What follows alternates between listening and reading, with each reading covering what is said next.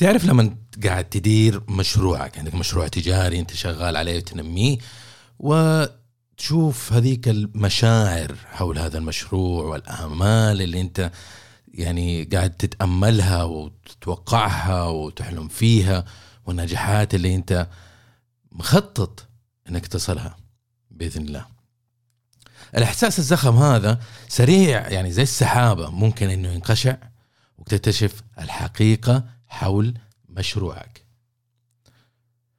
مشروعك عبارة عن تحدي، ما هي في يوم وليلة هيكون النجاح، لكن هيكون يا عزيزي وراك ماراثون طويل حتى تصل للهدف اللي انت تبغاه. الإحساس اللي في البداية المشروع أنه كل شيء سهالات، وأنا انتربرينيور ولا رائد أعمال، وأنا هعمل وأنا حسوي، السحابة هذه هتنقشع وتكتشف أنه الهضبة الصغيرة اللي مفروض المتوقع أنك أنت تحتاج أنك تعديها حتى تصل للنجاح، هتكتشف أنها عبارة عن قمة جبل إيفرست. والسؤال اللي يدور في بالك هو كيف أنا ممكن أستخدم هذا الصاروخ اللي هو مشروعك، الصاروخ الصغير هذا، وأخترق المجرة إلى عالم النجاح. هذا اللي حنتكلم عليه اليوم في بودكاست جنبيات، في حلقة جديدة وشيقة. هتكلم عن التحديات اللي تواجهها أنت في مشروعك، وأشارك معكم 5 مفاتيح تساعدك بإذن الله في تنمية أعمالك. تطمن، النجاح في المشاريع التجارية ليست محصورة لأحد، ما في عفريت نجاح بيهمس أسرار وحلول في أذهان أشخاص مختارين، لكن هي عبارة عن خطة عمل، عن تخطيط، عن فهم، عن خطوات تتبعها. خلينا ننطلق بعد الفاصل القصير ونشوف إيش عندنا لكم في هذه الحلقة.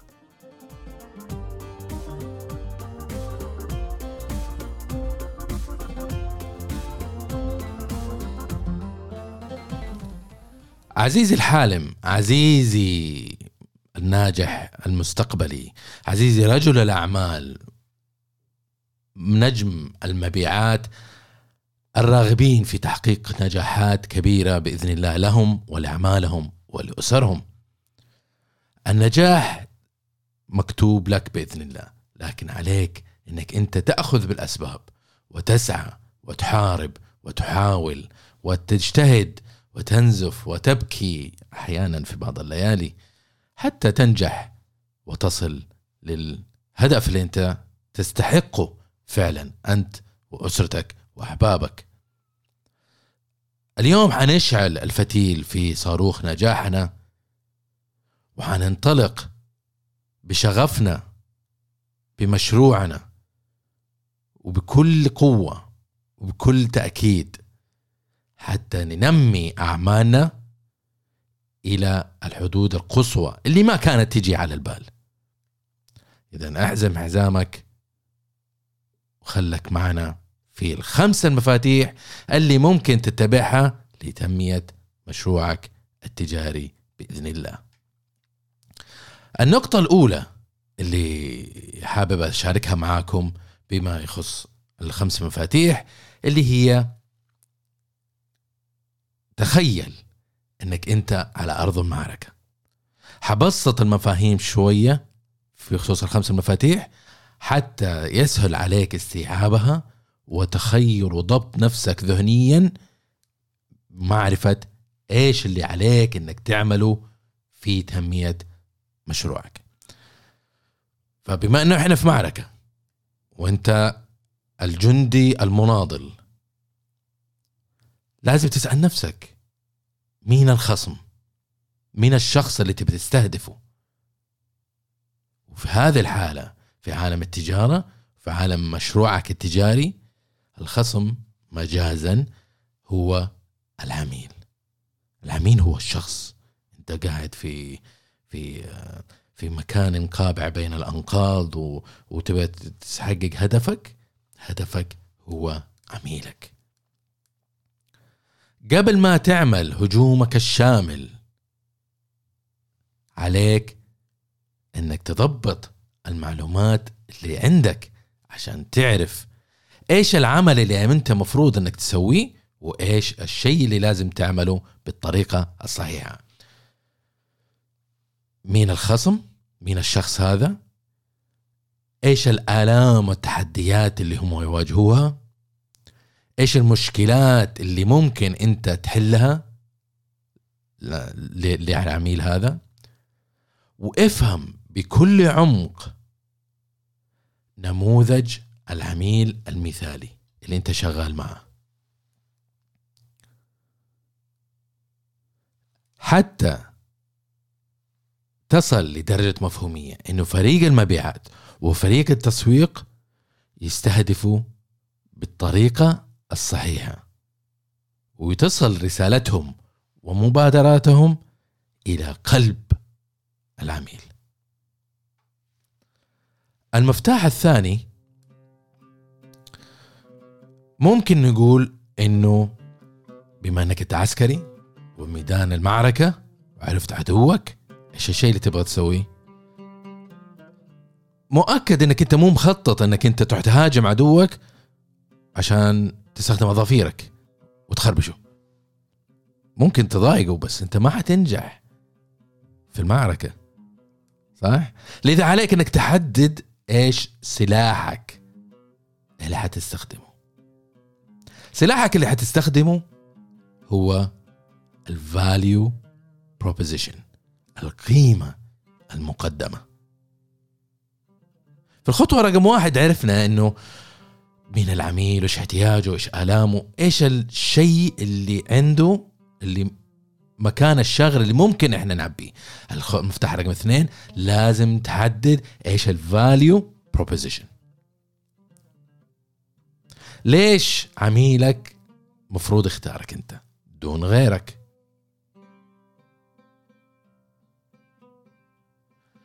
إيش اللي يجعل إحساسهم يقول لهم نحتاج هذا الشخص؟ عليك أنك تصوغ وتشكل value proposition يجذب الانتباه، مبرر مقنع تجعلهم يركضوا باتجاهك. value proposition زي مثلا إذا كنت تورد مثلا موبايلات وتبيع موبايلات لعملاء الأفراد، تقول أنا عندي براند جديد، براند مميز ومتوفر في السوق وبسعر معقول، ما أبالغ زي البراندات الثانية. يعني الجوالات وصلت 3000 و4000 صار لابتوب، هذا مو جوال. جوالات يعني أول ما عرفت الجوالات كانت ب300 و400 ريال، إذا عدت 1000 هذا جوال يعني خارق. أتذكر كان في جوال نوكيا يقلب لون وأخضر وأزرق، هذا كان يعني تقريبا حول 900 ولا 1100. هذا كان الناس الهاي وسبيشل كان عندهم. فنرجع لموضوع الفاليو بروبوزيشن، لازم تحدد ليش الناس يشترون مني، ايش اللي اقدمه مختلف عن الاخرين. المفتاح الثالث لتنمية اعمالك هو تشكيل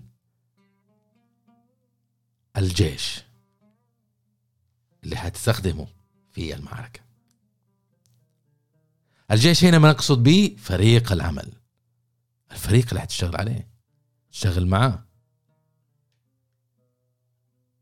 ما في امبراطور ولا حاكم ولا ملك ولا امير ولا رئيس جمهورية يركض في اركان بلده لوحده. لازم يكون عنده حوله فريق شعب يساعدوه في إنجاز الأعمال المختلفة اللي عليهم ينجزوها حتى يحققوا النجاح. وأنا أعرف أنه هذا أنت شايفه منطقي، لذا ابحث عن فريق الأحلام اللي عملك يحتاجه،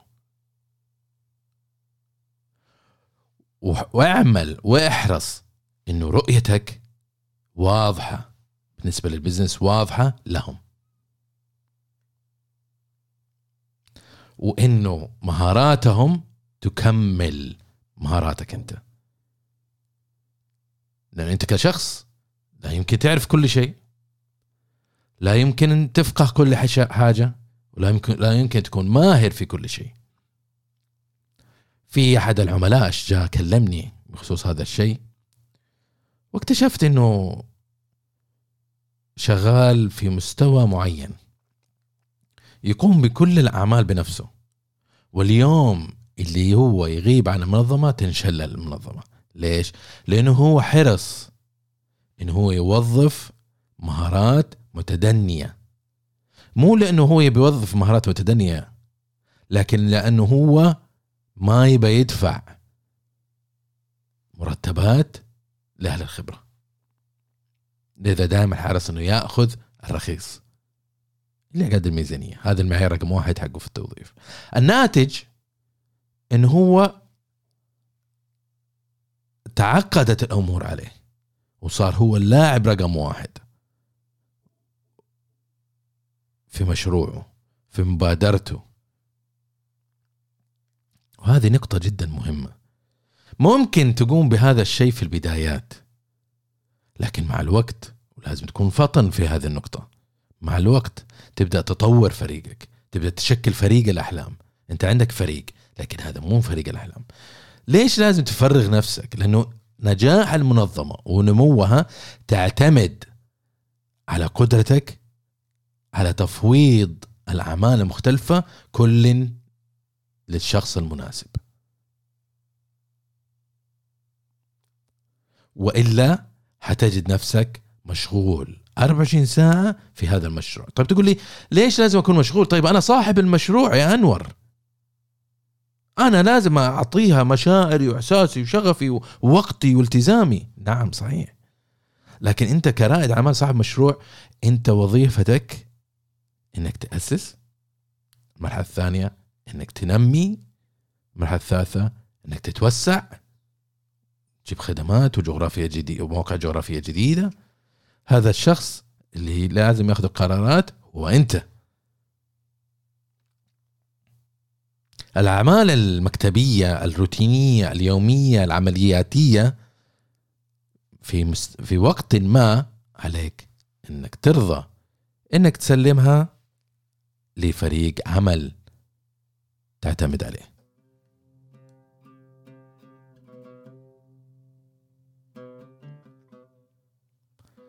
المفتاح رقم 4 هو تحسين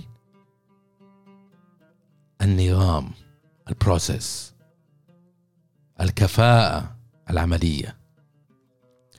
الخربطيشن عدو النمو، لذا راجع خطوات العمل وأتمت الأعمال المتكررة، وتبنى التكنولوجيا الجديدة، سواء كان ذكاء صناعي، برامج إدارة علاقات عملاء، أيا كان. لازم تتعلم إنه يكون عقلك يتقبل الجديد ويستغل الأدوات المتوفرة اللي تسهل عليه أعماله، واللعبة هنا كلها تحسين الكفاءة. اسمح للأنظمة أنها تحرر وقتك وتوفر لك وقت أكثر، هذا مربط الفرس. الخطوة المفتاح الخامس هو انك تقيس، انك تتأقلم، وانك تحكم. وهذا يعني عليك انك تضبط الضبط الذهني، العقل الذهني، التفكير، المايندسيت. البيانات هي بوصلتك لكن ما هي مرساتك. معناته تشوف بيانات تحللها حتى تفهم فين ممكن تروح تتوجه، ايش الفرص اللي ممكن تستغلها، ايش التوجهات اللي ممكن تاخذها في الخطوة القادمة. لذا تابع وقيس اعمالك وتقدمك، حلل البيانات عشان تفهم النتائج، ولا تخشى وتخاف او تتردد انك انت تحدث او تغير استراتيجياتك اللي انت متبعها. خلك مرن. التأقلم مع التغيرات الحاصلة في السوق وفي العمل هي مفتاح النجاح، والأخطاء نتعلم منها وتساعدنا للتطور.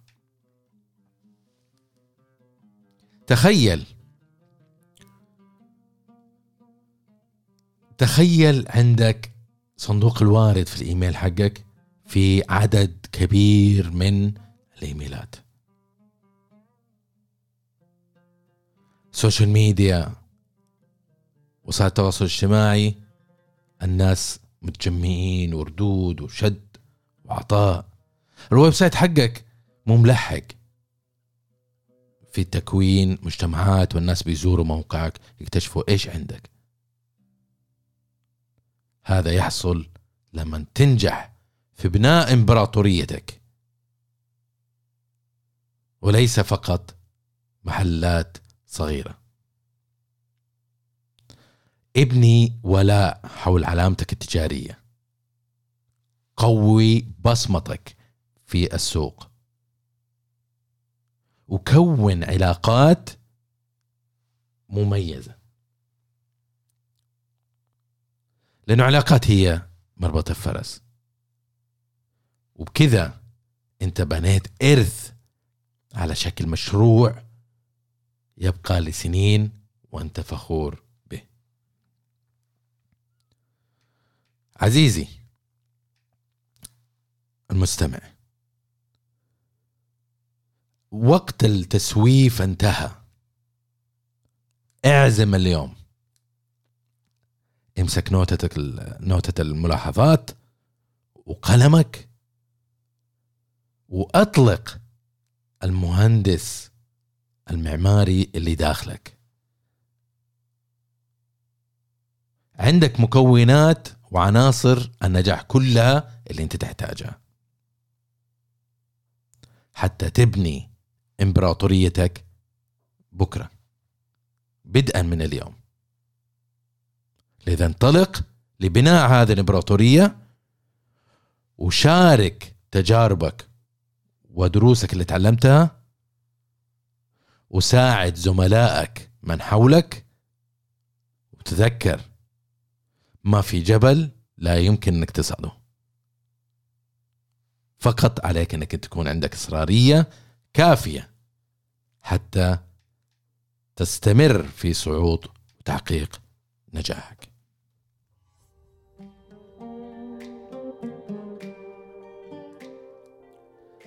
هذا اللي كان عندي لكم اليوم في 5 مفاتيح لتنمية أعمالك.